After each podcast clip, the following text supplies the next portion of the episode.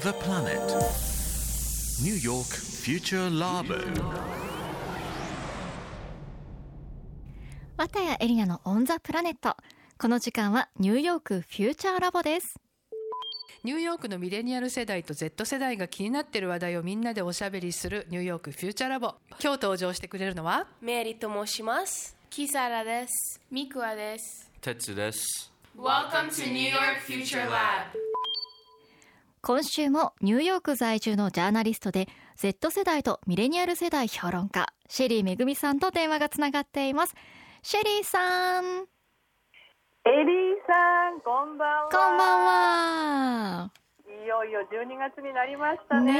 えもう師走早早い早いびっくり。もうね、未来がどんどんやってくるという感じなんですが、うん。えー今月もね、ジャパンとニューヨークでこれからの時代、未来を一緒に考えましょうということで、今月はね、新たに Z 世代にミレニアル世代が加わりました。うん。えー26歳の鉄お。が加わって、えー Z 世代の女子3人と一緒にね4人でお届けするんですが、はーい。えー、キサラ、ミクワ、テツ。この3人は両親の1人が日本人。うん。でメアリーはもう日本が大好きで日本語を勉強しているロシア系のアメリカ人なんですよ。もうね普段は英語しか喋ってない彼らがね一生懸命日本語で話してくれてますよ。はーい。そして今月のテーマの発表をお願いいたします。はい。クリスマスがあるのでテーマはプレゼントにしました。うん気になる気になるでね1週目の今日はまずニューヨークのクリスマスがどんなクリスマスなのかっていうねあのプレゼントの話の前に、うんそこから始めたいなと思います。はーいあ私のクリスマスは家族と一緒に集まる日でいろんな美味しい食べ物を食べます。トーキーも食べたり七面鳥ね。家族とファミリーゲーム遊んだりみんな家族とキャッチアップ。ああそうか。久しぶりにね会う親戚の人とかがと会ったりするのかな？はいはいはい、ね。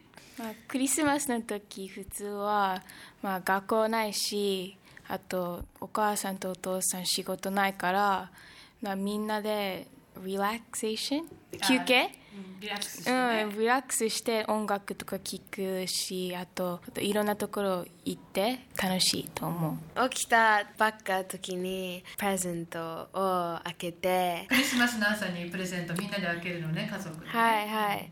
そして夜になるとあのタイムズスクエア行ってクリスマスツリーロックフェラーセンターにでっかい木がああります、うん。日本でも有名なんだよ。ロックフェラーセンターのクリスマスツリーあ本当？すごい、えー私は家族はみんな日本にいますから家族とは集まれないけれどクリスマス日の前は会社でクリスマスパーティーをしますとワインとかチーズとかケーキとか飲んで、あ食べて。私クリスマスをお祝いしません。ああそっか。ロシア人はクリスマスは1月にお祝いします。でもカレンダーが違うからね。でも私あんまりあの religious じゃないからあんまり宗教宗教しません、だからあの1月でもお祝いしません。代わりにお正月をあお祝いしますみんなバラバラ。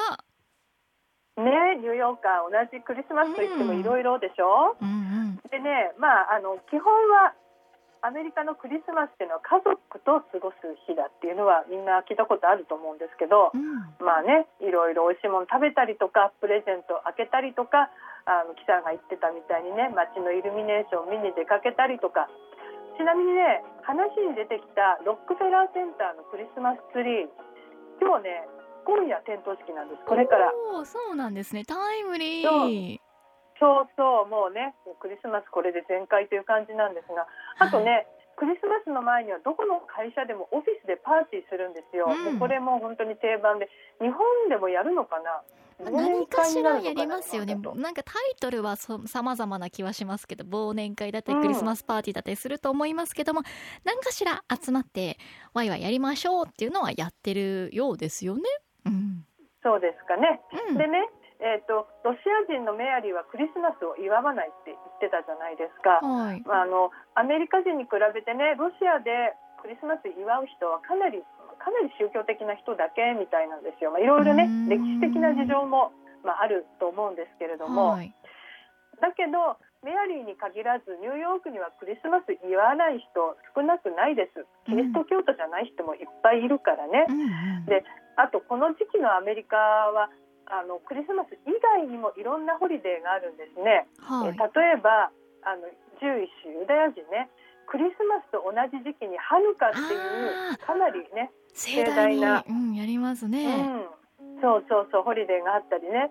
あと、まあ、ニューイヤーニューイヤーお正月もホリデーの一つと考えるとですね、はい、まあ本当にホリデーなシーズンなんだけどただ相手がクリスマスに関してクリスマス祝うかどうかっていうのは一見しただけじゃわからないじゃないですか、うん、だからあのメアリークリスマスってメアリークリスマスって言っていいのかなっていう時にとっても便利な言葉があるんですよ。おというのは？ Happy Holidays っていうの聞いたことあるんですよ。ハッピーホリデー。はい、はい、あのカードにも最近、 Happy Holidays って書いてありますね。でしょ？でしょ、うん、まあその辺のねちょっと Happy Holidays の事情を教えてもらいましたよ。はい。 Happy Holidays では全体ことでシーズンのことだから Happy Holidays はもう December 1st になったらみんなもう言ってます。